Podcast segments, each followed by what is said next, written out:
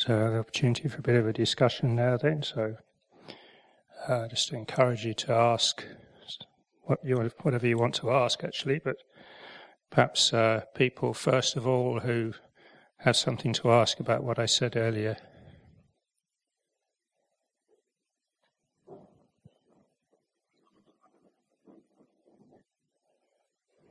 Yes.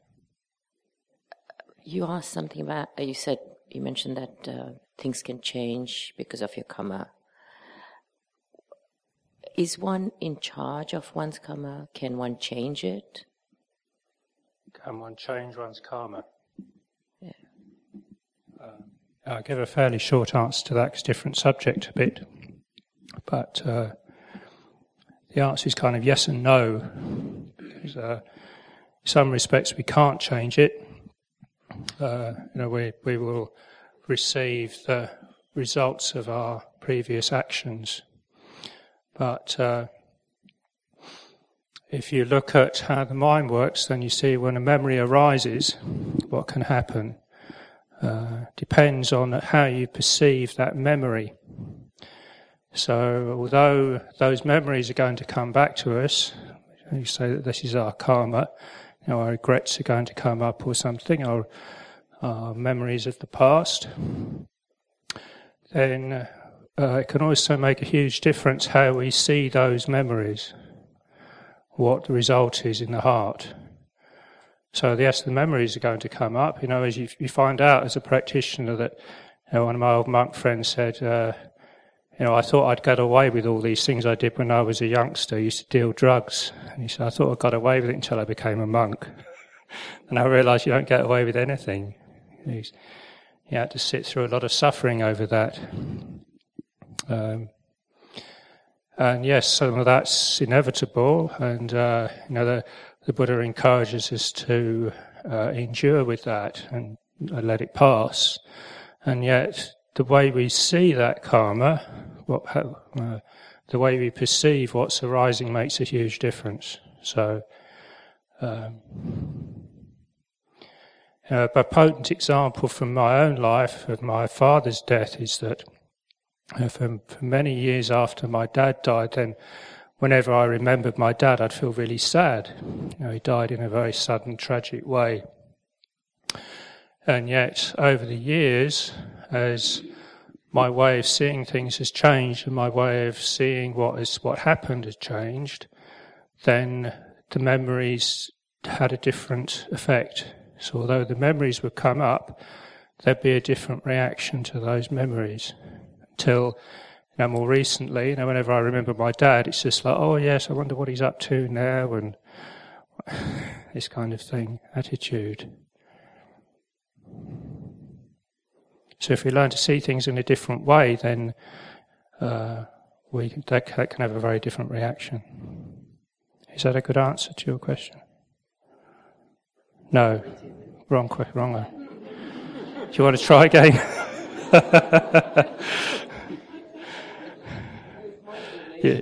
if I start just rattling on about the wrong thing, do put your hand up and say sorry, but.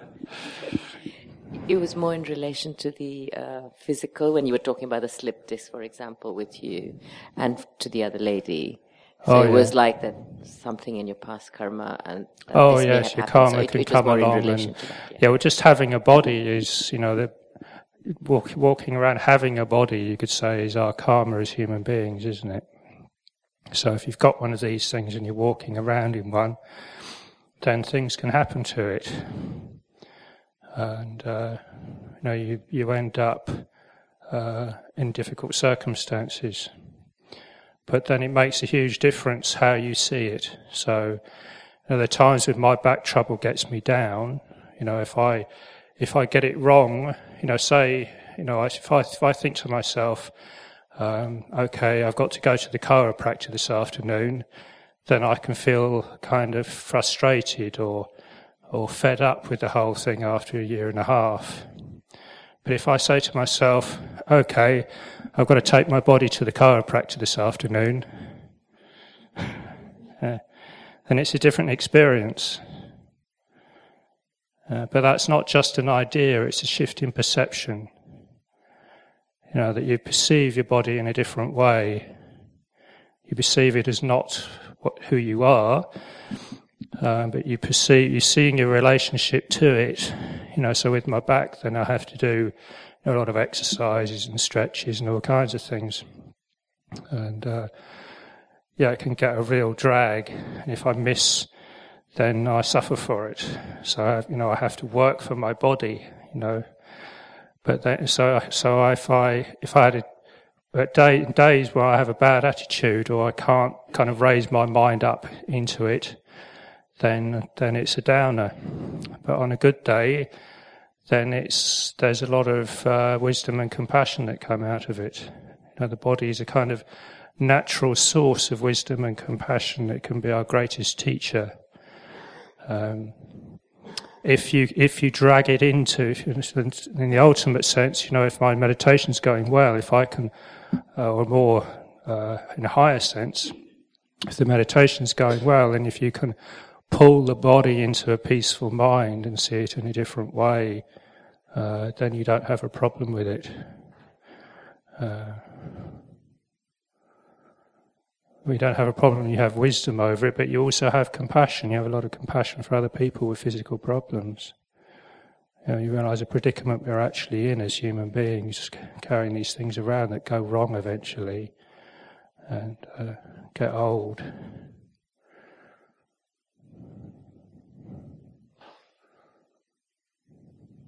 Is that a better answer?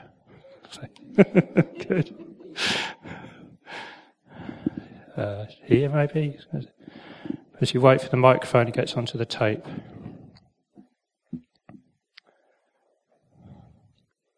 I was just curious to know how would you def- define the difference between mindful awareness in the psychological sense and the spiritual sense? Yeah, that was kind of uh, that was the thrust of the talk, really, wasn't it? That um, so in some ways I tried answering that one already.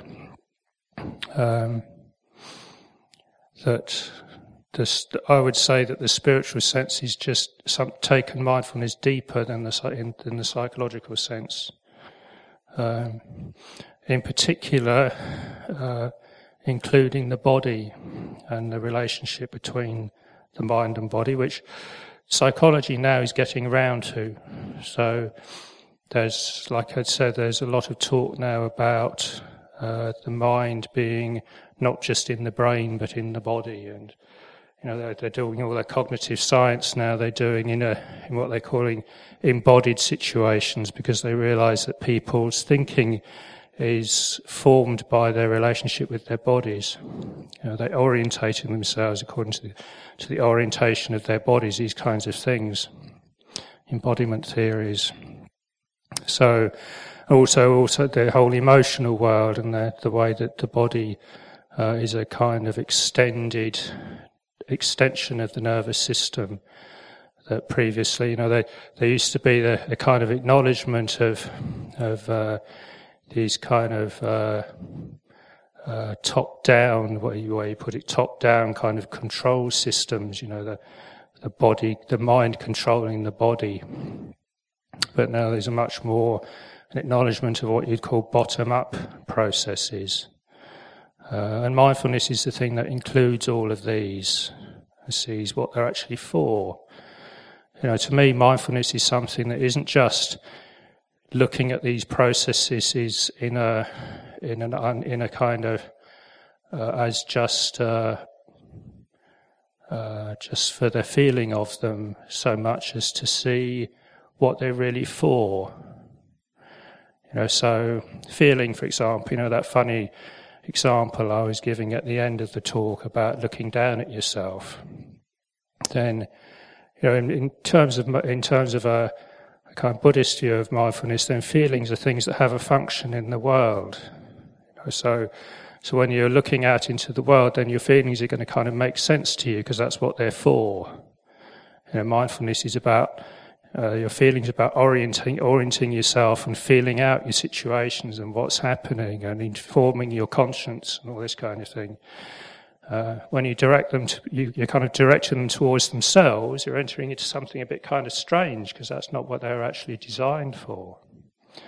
Um, so you end up with this. There's another fascinating theory recently about that there are two different experiences that we have of the body called the subject body and the object body. And uh, the subject body is the thing that does things. It's our kind of instrument in life. And the object body is the the way we see our bodies or bodies generally, like a body is an object in the mind. And uh, to me, then, uh, my, what mindfulness does is it brings these two uh, things together. You know, that we, we're able, we can see the body as, a, as an instrument, as our minds are directed out into the world.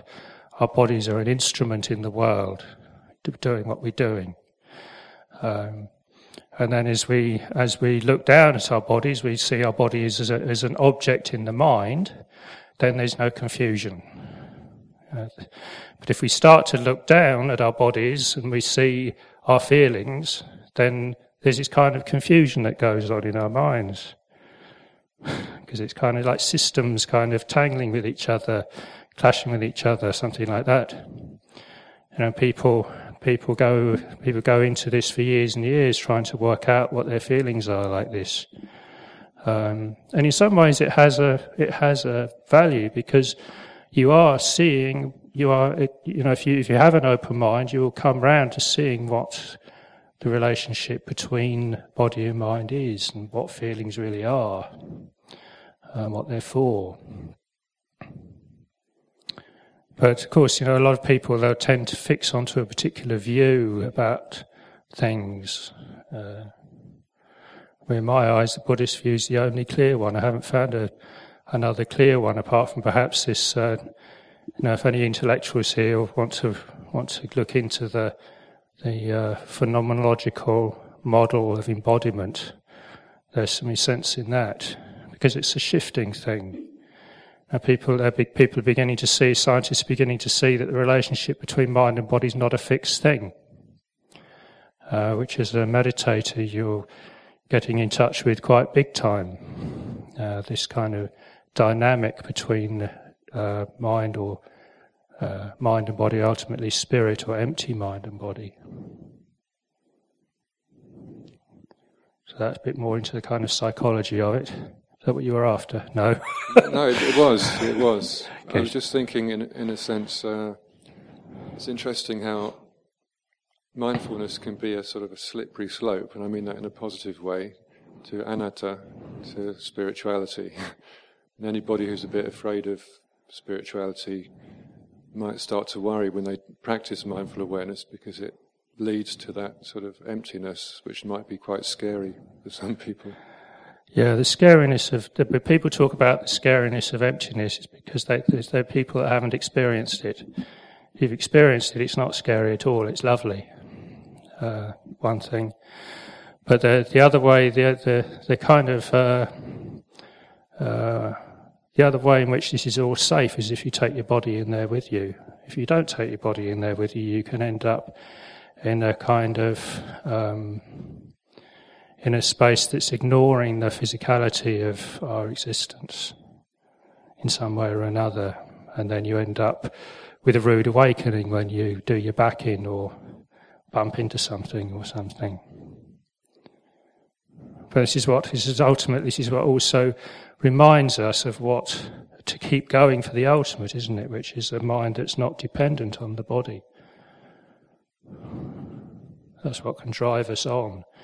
So it can either, you know, seeing this relationship can either drag us down or drive us on. And drive us on to find something somewhere that's not dependent on the body. And that's not, you know, to, again, to reassure in a different kind of way, it's not something that, that, what that is, isn't something that's withdrawn from the body either. Uh, it's a way of seeing the body being with the body that takes us to Nibbana. You know, Nibbana is not somewhere else. You know, Nibbana is here and now, the Dhamma is here and now, Nibbana is here and now. So there's lots of different, if people try to conceive, this is a danger of talking about the fruits of the practice like this, that people conceive in different ways about what it will be like. You know, it's like, well, emptiness. Well, well, what about you know? Where's my mum? You know, is my mum in that emptiness? You know, uh, I'd miss my mum if it was, you know, or uh, you know, is, is my mum in nibbana? So I had Thai people, you know, very honest, saying, "Well, I'm, I'm not really sure about nibbana, Ajahn. You know, I don't know. I don't, is my mum going to be there? You know, it's really honest, isn't it? Touching." So, but this is the kind of dangers that you get into if you try and conceive past your practice. If you don't try and conceive past your practice, you don't fall into these kinds of problems. You see that it's all safe and, you know, even the whole psychic thing which people worry about around samadhi, you know, that you're to, strange things are going to happen. You know, and it could all get very kind of confusing and, and uh, you could go crazy, something like that. You know, it's all just ideas about what can happen. There's no reality to any of it. So there's always this danger if you take your thinking further than you practice. If you don't, if you put your practice first, and you're, observing what's happening in the present moment, you keep your mindfulness basically, isn't it? uh, then all none of this arises. You see what emptiness is really like and what it means, and you, know, you don't lose anything by letting go. Uh, all you lose is attachment, suffering. Uh, all these kinds of things you can discover.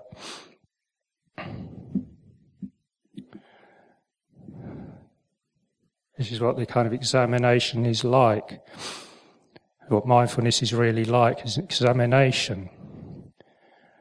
Uh, so, you, so somebody is concerned about, you know, what emptiness, what's that like? It sounds scary, or lack of self. You know, it's like some of the psychologists get really worried. You know, they read books about samadhi and it's all about detachment and loss, loss of self, and they they freak out. You know, because they're applying these to to ordinary mind states you know, where a schizophrenic would be describing themselves as detached and having a lack of self. But it's just words, isn't it? It's just a different use of words. Uh, we have to recognize, we have to be humble enough to recognize that there are stratas, levels of experience in spiritual practice, things that we've never experienced before. So we have to be careful not to make judgment of them uh, or to use uh, kind of psychological terms too much in terms of spiritual goals. Otherwise, we can get confused around these things. It's really just using the same word for two different things. Uh, it's a bit like this. There's, there's in a it's really funny recently. There's this there's this new thing in Norway. It's uh, called uh, it's the new tantra, which is this kind of uh, it's a Tibetan thing, this kind of uh, uh, samadhi through sex, which which sounds absolutely great, doesn't it? I mean, if you get samadhi through sex, it's like the best of both worlds, isn't it? think, oh, great, fantastic.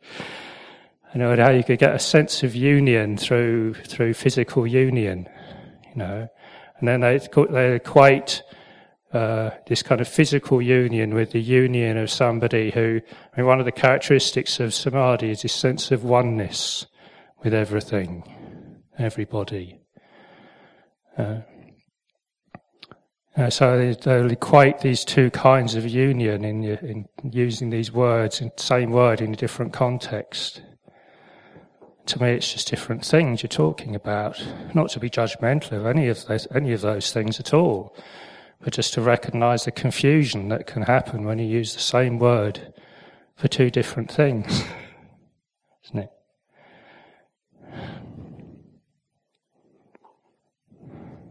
Anybody else? Yes, you are. So if you wait for the mic.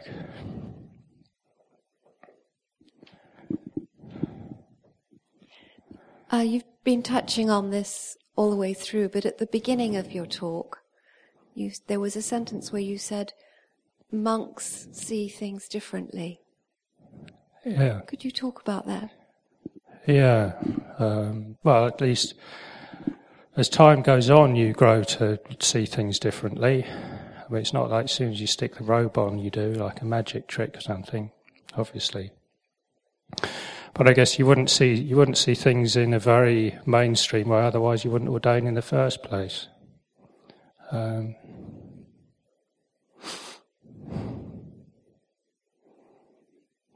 but what what I'm pointing at is the fact that it's possible to change your perceptions of things in a very radical way. Uh, a lot of psychology is based on that on the idea that perception is a kind of fixed thing. You know, that, that as human beings we see things in a certain way and we'll be looking for, we're out to look for the pleasures of the senses and to avoid the painful things and see a lot of it's all taken for granted. Uh, and yet, feeling is always dependent upon perception. Feelings arise dependent upon perception. Buddhism is the thing that sees the power of perception. So if you turn around perception, you turn around all your feelings. So it's not just a sense of you know, seeing things in a different way, but feeling about things differently. Uh, or you know, you might say that the experienced practitioner has a different view on life to the to the ordinary person. And don't mean to say monks or anything special in particular, but somebody who's gone very deep into their practice this is what characterizes it. One thing is the samadhi, the, the, these kinds of experiences, but the other thing is a change of view, and a very radical one. So Luang-Por Liam, who I was telling you about, he uh, he's been his internal experience. You ask Liam what his experience inside is. You know, outside he's just a very cool cat. You know, you see him uh, around the monastery, not ruffled by anything. Uh, seemingly seeing everything the same, good or bad, you know, the, all the things of the world. You talk to him about his internal experience, he'll tell you he's been in ecstasy for the last 40 years inside. Um, and that, that what keeps him there is, is a perception, not a, not a meditation, although he still meditates, uh, in order to kind of rest his mind. The thing that's keeping him in that in that state is a perception, and it's a perception of the suffering of all conditioned phenomenon. So it's to me, it's that's a complete turnaround of the worldly view. You know, isn't life great? You know, and the way to be happy is to be positive about life. Uh, because if for somebody who's, who's experiencing samadhi, then the way that you let go is you have a you have a view of life as suffering, is one, one way or another, then what happens is not that you get depressed, but that you let go into, into back into samadhi.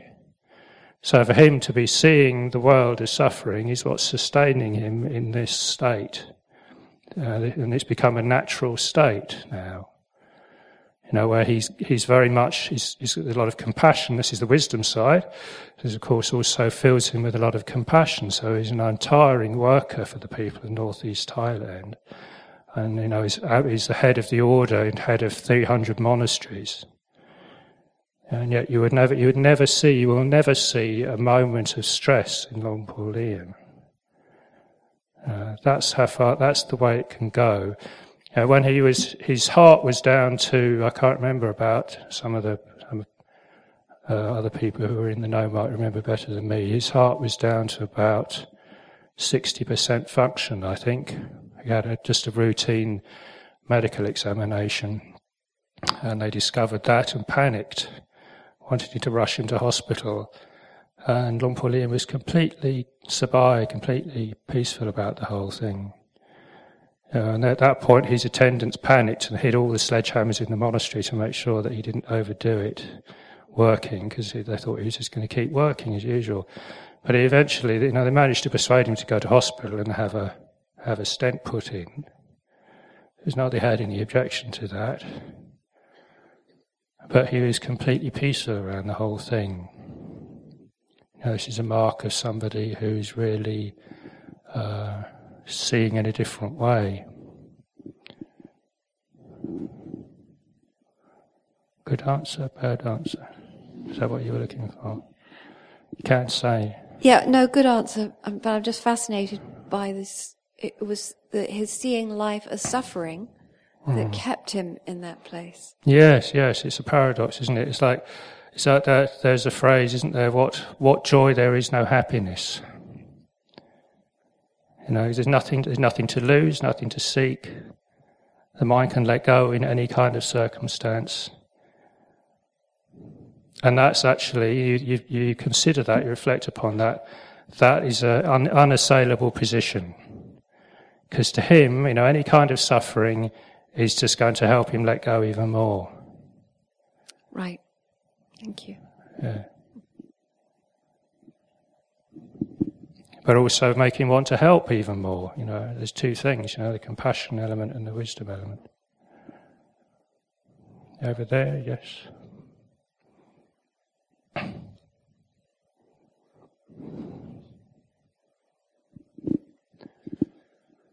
Um, you talked about um, bringing the emotional world into peace. Yeah. Uh, and soon afterwards, you talked about drawing our feelings into the heart. Could you just explain that a little further about, especially the emotional world into peace? Yeah. Yeah, okay. Well, I mean, here I'm talking about meditation practice. So, uh, say you say you've got your mind concentrated at the nose tip on the breath, and then all your emotions, all your thoughts, your emotions are going on as usual, and yet you've got this nice peaceful bit of space there at your nose tip. Okay, and there can be two rea- there can be two reactions to this situation. One is to try and get rid of the emotions and get into the meditation. That doesn't work. You know, they're, if you try to push them away, they're going to push you back. You know, all this kind of dynamics you see happening. Uh, so uh, if you carry on, then what's likely to happen is that if these, if the emotions keep coming, then eventually the emotions are going to draw you away from the breath, and you're going to be thinking, okay, I've got to do something here. You know, I've got to sort these things out. I But listen to what they've got to say, or you know, go and or do something. Uh, so then they're drawing you into, you're getting drawn into your emotions, into a kind of dialogue with your emotions. But to me, the art of meditation is to draw those emotions into the breath in the sense that you breathe, you allow them to come up as you're meditating and breathe through them. That would be a way of putting it. And then uh, concentration comes around as a through time as a kind of uh, in a different way. It comes around through you being drawn in uh, gradually into the peace, but a peace that's not excluding anything, a peace that's including what's arising. Uh, until there's nothing arising anymore. And then when there's nothing arising anymore, there you go, bang, samadhi. Thank you very much. and you never look back. You'll be a born again Buddhist and you'll never look back.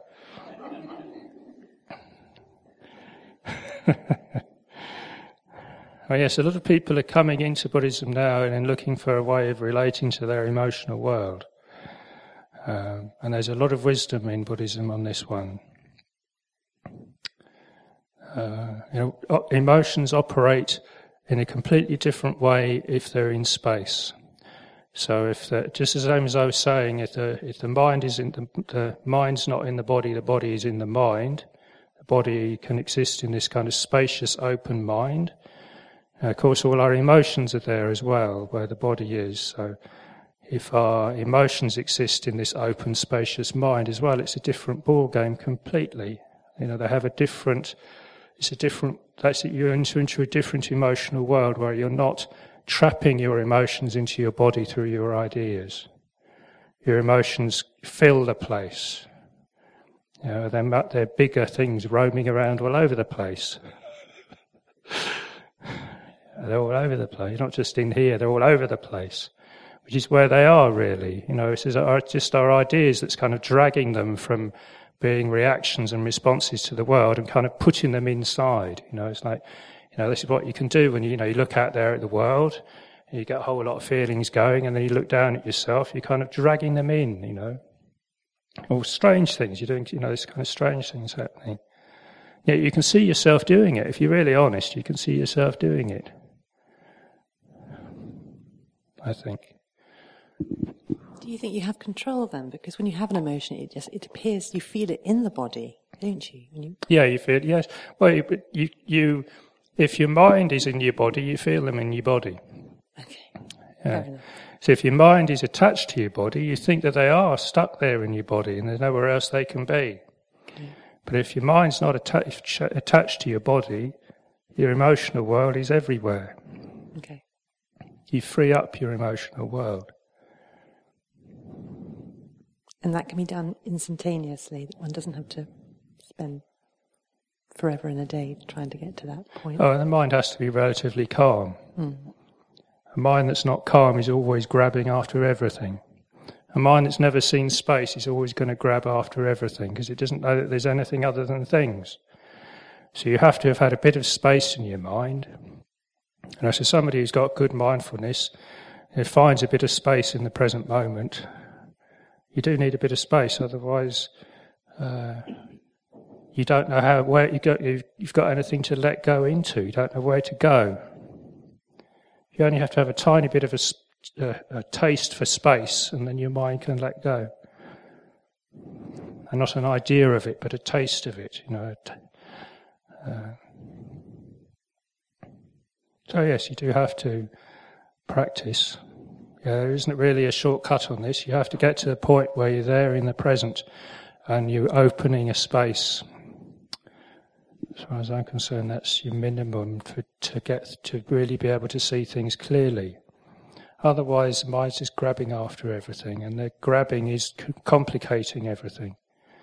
So as soon as you look down, you know there'll be a there'll be what you experience is the result between the feelings down here and what you're doing with your eyes. You're grabbing eyes, you know,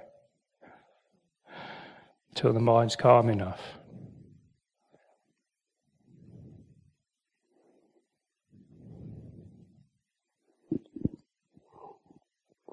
But just to establish your mind in the present, that's the, that's the thing, you know, and just to keep doing it.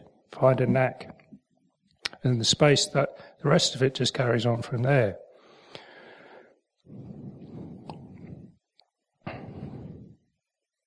It means at the beginning, or not just at the beginning, that you have to be willing to to be with unpleasant feeling. That's the that's the thing.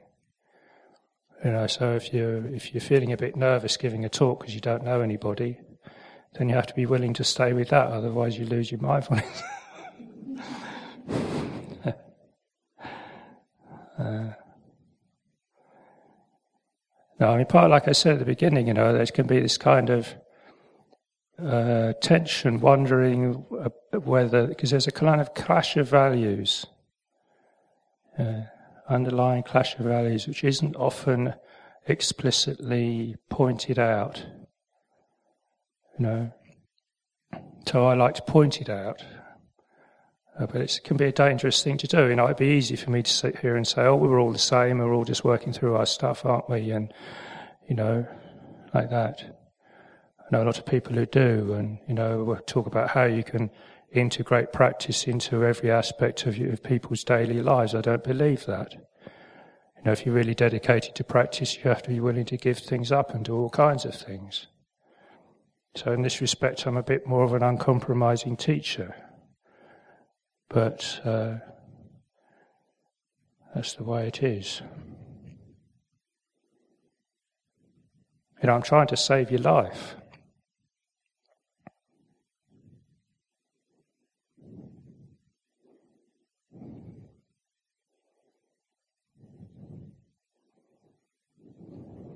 Now, if you've got a mind that's dependent on a body, what happens when the body dies?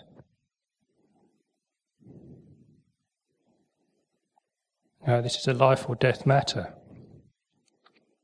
So important it is. Now, I worked in hospitals for 20 years trying to help people. They all died. Mm, worked in stroke units and people with MS and motor neuron. I think probably all the people that I treated 20 years ago are all dead by now. When I was in Anagarika at Chithurst Monastery, I had a dream that I was a physio. I was a psychologist first, and I was a physio. I had a dream that I was a physio running around the wards, and uh, there weren't people in the beds, there were just organs in the beds. You know, I'd go around and there would just be a pair of lungs in one bed and a, and a few entrails in another bed and, you know, a brain sitting in another bed. And uh, I was running around just thinking to myself, God, what am I going to do? You know, it's hopeless. but,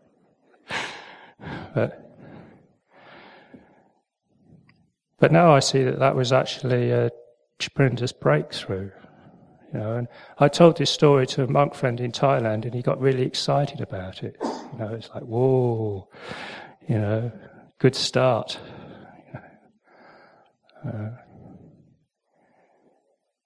Because uh, he knew about the pleasure of letting go, and he knew how potent those kinds of perceptions would be in terms of letting go, but also in terms of generating compassion. Both things. And as the letting go gets lighter and lighter, you know, just had a, I just had a week, a week and a half retreat about death and dying. By the time it got to Wednesday, then it was all as light as a feather. Uh, because people were beginning to realize the joy of letting go. Because we're not our bodies, and we can see that we're not our bodies.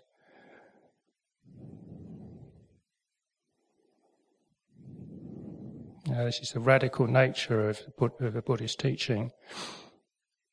And then we can find ourselves in a secure position. We're not in a vulnerable position anymore. And we have a refuge. Before that, we'd have no refuge. Now we can go, we'll go from one life to another. Now, if you believe in rebirth, you know, think, oh, well, it's not that bad, you know, we get another life, get another swing at it. It's true, but where are we going to end up, you know? Here we are with this opportunity. We've got the Buddha's teaching, and we can, we're intelligent people, we've got the Buddha's teaching. Uh, people don't realize how deep this thing goes, what an incredible blessing it is. Uh, I just live in hope that people are going to realize they see, they see the mindfulness side and they'll get faith in that because it works. You know, it really works. Seeing it works in depression and anxiety hugely. You know, the results are amazing. So that kind of thing is going to give enough people faith to take it further. If they fall in love with the present moment, they're just going to keep wanting to take it further and further. And that's all you have to do. Simple as that. The whole thing is that. Whole Buddha, the whole of Buddhism is that. And finding all the different ways that your mind goes out of the present and stopping them, stopping it, or uh, just finding a natural presence, completely natural presence. That's the deathless. That's what this place is for, Amaravati, the deathless realm.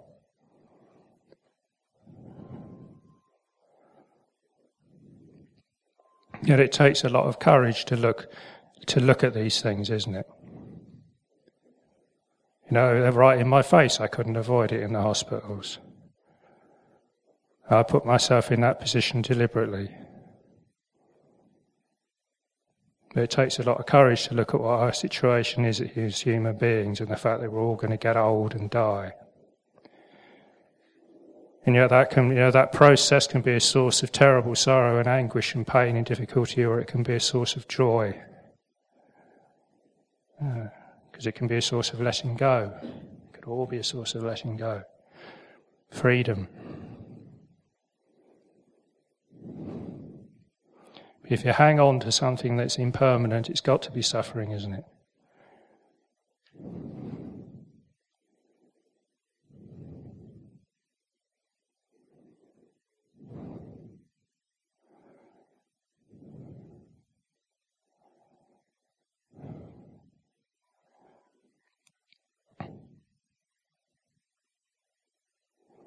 What this comes around to is a, is a life in which we're, we're not seeking anything, but we, we're still receiving the world into our, into our uh, awareness. So we're not losing anything. Now, what's the difference between walking out of here and uh, picking the flowers, bringing them back in here and putting them in a vase and enjoying them, or just walking out there and just enjoying the flowers sitting there in the beds? That's the difference between a spiritual life and a life that's caught up in the things of the senses. A life that's caught up in the things of the senses is going to pick the flowers. And you're going to try and grasp those experiences, take them home with you, and only to watch them die. Spiritual life is where you see the flowers and you leave them in the ground, right where they are. You don't grasp them, you don't take them home, and they don't die.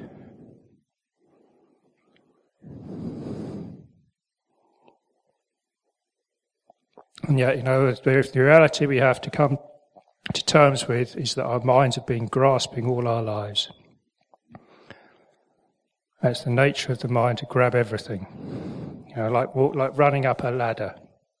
You know, our whole life is like running up a ladder because we don't know anything other than grasping until we've managed to, for one moment, to let go.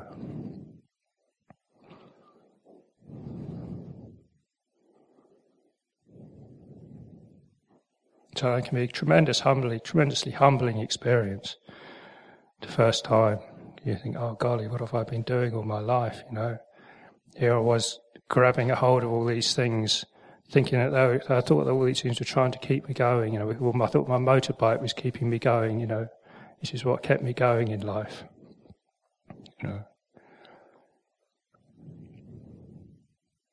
But it was me that was keeping it going, wasn't it?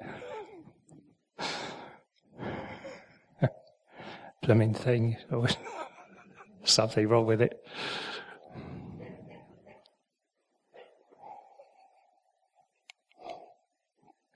Hmm.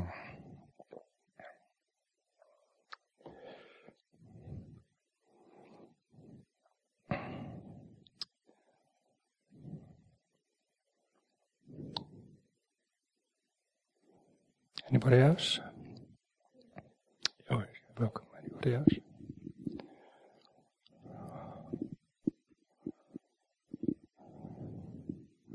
Uh, stop. Oh, yes, Tony. When you talk about wisdom, would you say that the wisdom gained from experience of personal suffering, when it comes to helping others, is equal to or greater than the wisdom sort of gained, say, by academic study? Mm-hmm. Yeah, they're, they're, they're of a different order, obviously. uh, both you know, you can use this kind of uh, academic or theoretical stuff. You can use it, but uh, it's a question of what really matters, and what really matters in, a, in in in every case is the heart. The heart's the most important thing that we're trying to look after through this whole uh, operation. So somebody who's experienced suffering themselves and is able to uh, has compassion and is able to to uh, understand and relate to somebody on a heart level who's also suffering can help that person enormously. You know, the, the, the other things can help, you know, you can help, end up helping somebody's brain or helping somebody's body or, or which can also, is also helpful, isn't it? Because what we're discovering is that the mind is dependent on these things. You know, so you don't want to, you want to help people's minds and bodies if you can. Um, but the heart is the most important thing. You know, so if you can be there uh, in accepting people's predicament, this is a very important thing. And there was a lovely uh, thing happened years ago, 1970s, of a famous lady called Kubler Ross, who was a founder of the hospice movement. She was a psychiatrist, a research psychiatrist in the early days of the hospice movement. And so she was observing the patients and how calm or agitated they were uh, through the day to try and find out what it was that helped people to be peaceful through these difficult circumstances. And was, there was this mystery arose that on certain shifts, uh, certain times of day, then the patients were much calmer than other times of day. And she couldn't work out what on earth was happening. everything seemed the same. She finally realized that the only thing that was different about these shifts, so I get a bit emotional about this. this is a lovely story. Uh, the only thing that's different about these shifts is one person who was a cleaner. And this, this cleaner was a black woman who'd grown up in Harlem in the States in most awful circumstances. and uh, she'd had a terrible life, life of terrible suffering. So for her, being in an oncology ward and around people with cancer was acceptable. She could accept their situation because she'd suffered so much herself. And that acceptance was what was calming the patients. That's lovely. I can never tell that story without a tear or two, I'm afraid. Uh,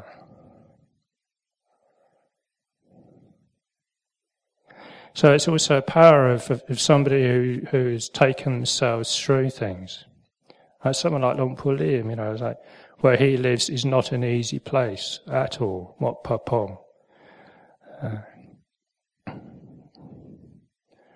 uh, so it's in the, in the rains, it's a 24 hour mosquito experience. Uh, for example, now all the all the meditation halls are open, so once a week you'll do a all night sitting, where through the night you're being bitten by mosquitoes all night. Uh, so someone like him has been through that once a week for the last 30, well, four, no, 40, over 40 years. And that strengthened him, you know, his ability to endure. Uh, so that kind of unpleasant feeling is not something that's throwing his mind.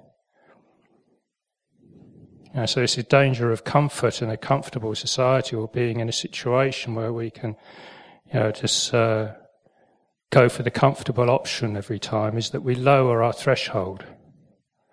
You know, whereas if you're somebody who's lived a difficult life and suffered through life, you've got a much higher threshold, both for yourself and for other people. You know, so you can tolerate other people's suffering just the same as you can tolerate your own on this level. You can accept it. Because you can accept it, and that makes you a very uh, useful person, because you're not thrown in any way.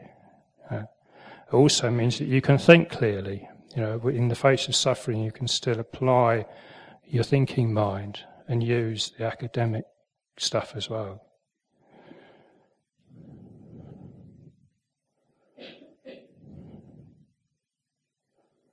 So I noticed this when I came back from Thailand once, where I had a particularly tough time just before I got back, where I was in a monastery where they had no mosquito repellent, and um, there were a lot of mosquitoes, was, and the, the, even the mosquito nets didn't work. The mosquitoes got through enough, you imagine.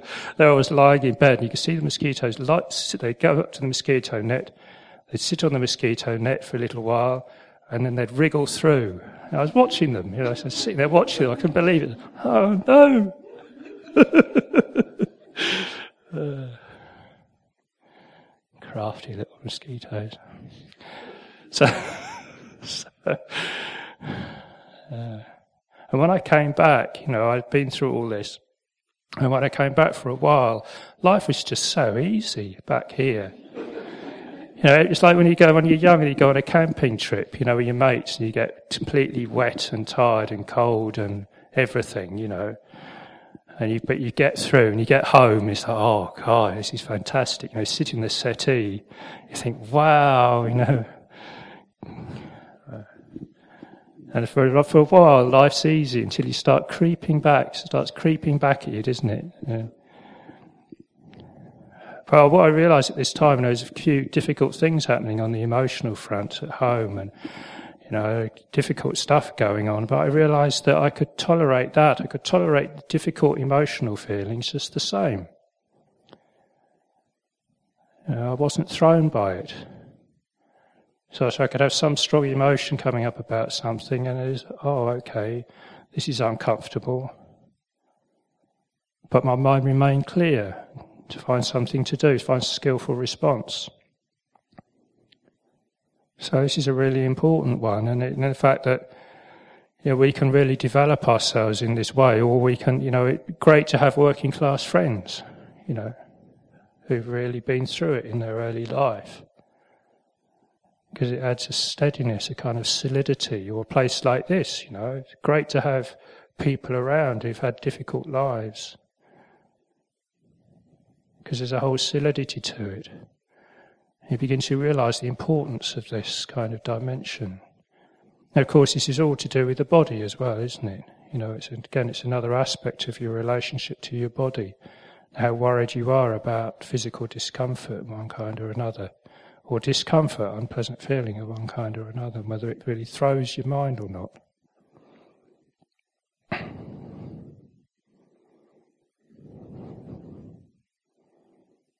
Yes, just behind Tony.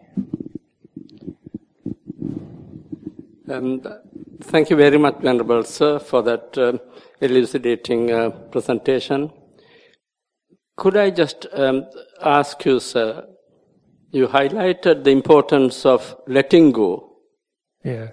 And leave a little bit of space so that you can just get things sorted out. But how do you let go? Yes, well, you, you got a yeah. body. Yeah. Unless I kill myself, I can't. Yes. I got a mind. I don't know where it is, but in somewhere there. But uh, uh, if you well, don't know a, where it is, how, yeah, how yeah. can you get them, uh, let them go? Yeah, this is a really important. Thank you very much for asking that question, sir. That's a very good question, a very important point because. Yes, we talk about letting go as a thing to do, and yet uh, you can't actually do it. It's not something that you can just do. You know, so if I, if you, if you've heard me say, you know, I haven't actually said, just let go. I haven't said it. I've talked to you about practice which leads to that. You know, so people can make a leap in their minds and go, so, so, okay, so, okay, so how do I let go? Tell me how do I let go? I want to let go. I can't see how do I do it. And that's making a kind of leap with the mind and thinking that letting go is something you can just do, but it isn't something you can just do. It's a fruit of the practice. You have to practice mindfulness. You know, you have to bring yourself into the present, and as a result of bringing yourself into the present, you're letting go of the past and future. A result of bringing yourself into the present is eventually to gather your mind into the present moment sufficiently that you actually become aware of your mind, your, present, your own presence of mind.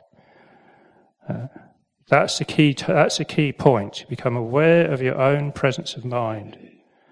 At that point, you're aware of your mind and you know where it is and what it's up to. Hmm. It's only at that point, before that, you are in the dark about where your mind is and what it's up to. You don't know where it is until you've got a reference point. Your reference point is mindfulness. Uh, So uh, in my mind, there's a lot of teachers now who tell people to let go. You know, their their underlying teaching is, well, just let go and be equanimous. Okay, just do that. That's it. That's all you need to do. Just let go and be equanimous. But I think that's really wrong because you can't. It's not something that you can actually do. It's something that comes around. You know, you can spend your life trying to let go, and it's like it's like you. It, it's. Uh, you know, the Buddha said that practicing like this gives an analogy. So it's like a, it's like a monkey uh, who gets caught by a tar trap, which is a, in the old days, he used to put a, he used to put tar onto. A horrible thing to do. It's gruesome, I'm afraid.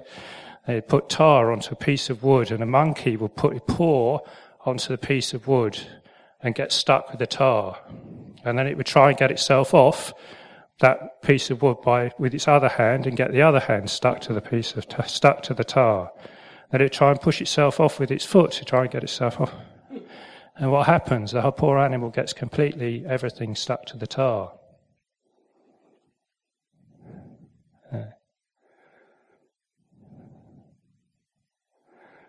So it's not that you can kind of you get stuck and you can just push yourself off because you just get more stuck. Uh, this is a difference between, there's a talk coming up about this, I think, you know, letting go or getting rid of. You know, this is a very important aspect. You know, people grasp this idea of letting go and think, oh, this means getting rid of something, push it, you know, let's get, okay, that, let's get rid of this thing. Not that. So letting go of the body means just letting go of your attachment to the body and then experiencing the body within the mind. Uh, so the mind, the mind lets go of your, your attention, your, lets go of its attachment, grows a bit, grows bigger than the body. Your, your body then appears within this field of attention called the mind. Uh, that's, the, that's the turning point. Uh, then you can, then you've already let go of the body, isn't it? If you see, if you see that your body is in your mind, your mind isn't in your body, you've already let go of it. That's how you can let go of it. You're seeing it like that. And it, actually, one of the natural results of the, of the concentration practice is the mind can become peaceful enough that you just see it like that. So you could be sat there innocently one day doing your anapanasati, mindfulness of breathing, meditation, concentration. And then you look at your hand, and it will appear to you in a completely different way. You look at it and think, oh, funny thing, you know. like it's somebody else's. It just won't seem the same. The mind's gone peaceful. And is not putting itself, your mind's no longer putting itself into that hand. So it just appears in a different way, and there it is. I remember looking at my hand once and, and just going, oh, look at that. It's just like a glove full of pebbles. Was strings, string on the back. You know, just the same as with my teeth. Oh, they're just like, it's like a rock pool in there. You know, and that perception, you know, that perception of the mouth like a rock pool is already having let go. You know, through the, through, through, through the mind becoming peaceful, then that's just the experience just becomes like that. It's having let go of attachment and seeing, they said, that the, body being in the, mind the mind being in the body, the body being this object floating about in the mind. And yet, if you point at these kinds of experiences, which is what I do when I give retreats and so on, you know, some people will have fleeting experiences like this and they don't recognize the significance of them. But if you have, you have experiences like this, if you recognize what's happening, then it can make that much more important experience in your life. Radical. You know, my last retreat, we were playing games with perceptions around the body to try and break the habitual one. You know, to, just to, just to break this idea, like if you're going for a shower, you try and break this kind of habitual perception here I am going for a shower by imagining the people at the zoo washing a penguin with a hose. And you think of yourself, before you take a shower, say, okay, I'm going to go wash the penguin. Right? And it's absurd enough, you know, silly enough to be light enough, you know, like the light mind, spacious, light, spacious mind, to get you right in there in the, in the right ballpark for if you to see it in a different way as not you. Just washing something like, like washing somebody else's body or washing the, the penguin in the zoo. Or I was getting people at breakfast time to imagine eating like a washing machine or brushing your teeth like, um, like unearthing a skull from the, in the desert, you know, like you were with a little brush and you were brushing the sand away from the teeth and unearthing a skull in the desert. You know, it's all skillful means to try and break the normal perception of the body and see it in a different way. Just see it as a natural phenomenon that you're looking after. If you can see like that, you've already let go. But if you if you go around thinking, oh, "I've got to let go, I've got to let go," you, then you're just what you're just ending up hanging on again. You're hanging on with aversion instead of thinking that something you've got to try and this is the thing I've got to try and get away from. The Buddha says this is like a dog who's tied to a post. You know, it's trying to get away from the post by running around the post. You just end up even more tightly bound to it. So you have to use the you have to use the, the, the calming of the mind and your perception, you're manipulating perception in order to let go, one or the other or both. And yet ultimately, you know, the big ones come around when you're not trying to do anything. And work, I worked like this for years and years. I did. I worked like this for years and years. You know, out of curiosity. You know, that was my big thing. You know, I just got into studying all this, and I got fascinated by the whole thing. So I just kept watching, and you know, what happens when? Oh, look at that. You know, like this about about the nature of perception, and and uh, particularly around the body. Uh, and then one day you can just be doing this like you were, you know, you're still just trying to work it out. And all of a sudden you just start laughing. I mean, this is what normally happens. You know, you know when somebody's, you know, when somebody's had a bit of a breakthrough of mindfulness of the body because they'll be taking a shower or something, you can hear them giggling away behind the, cur- behind the curtain. All of a sudden something completely ordinary seems completely absurd, funny. You know, it's a very light thing you know, this thing.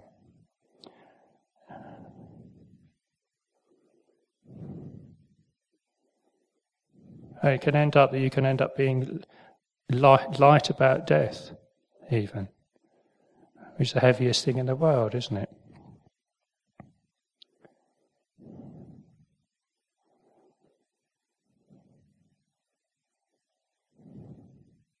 So yes, thank you for that question, sir. That's. Uh, right on the button. Anybody else? Two, it's quarter past four, so please go if you. Uh, we've gone past time, perhaps it's enough.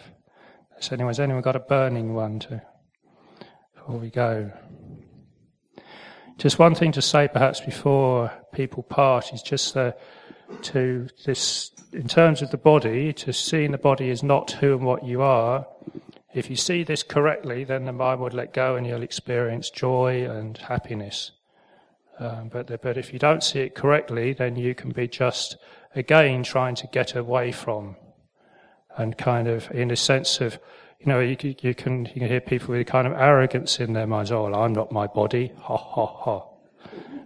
you know, this is not it. You know, the, the mind, the mind that, that lets go of the body, there's no sense of self in it. If somebody says, oh, I'm not my body, it's just an idea, and it's a dangerous idea because they're not going to look after it properly, and it's going to be a lot of hassle to them, isn't it? You know, so I've been in this situation with monks, you know, where they say, oh, you know, somebody will start getting pain in their knee or something. They say, I'm not, all right, I'm not my body, ha, ha, ha, ha, ha you know, and they don't do the exercises that I suggest for them. And then two weeks, two or three weeks later, oh dear, they come to my room again and say, oh, John, I need help. And, you know, Have you done your exercises? No. you know, now you're not your body. now tell me you're not your body. Yeah. There was a there was a monk who told who said this to the famous Bodhidharma Zen master Bodhidharma in the uh, way back. He said, he said, you know, form is emptiness, emptiness is form, which is like saying, I'm not the body, right? And what what response did he get? Uh, uh, Buddha Dasa hit him as hard as he could.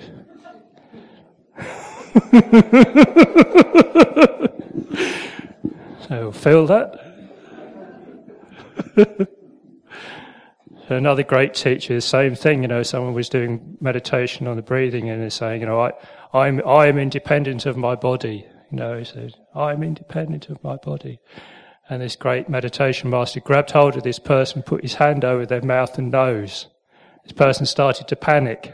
You know, the meditation was, like, ah, sorry, not your body, right? Independent, are we? All right.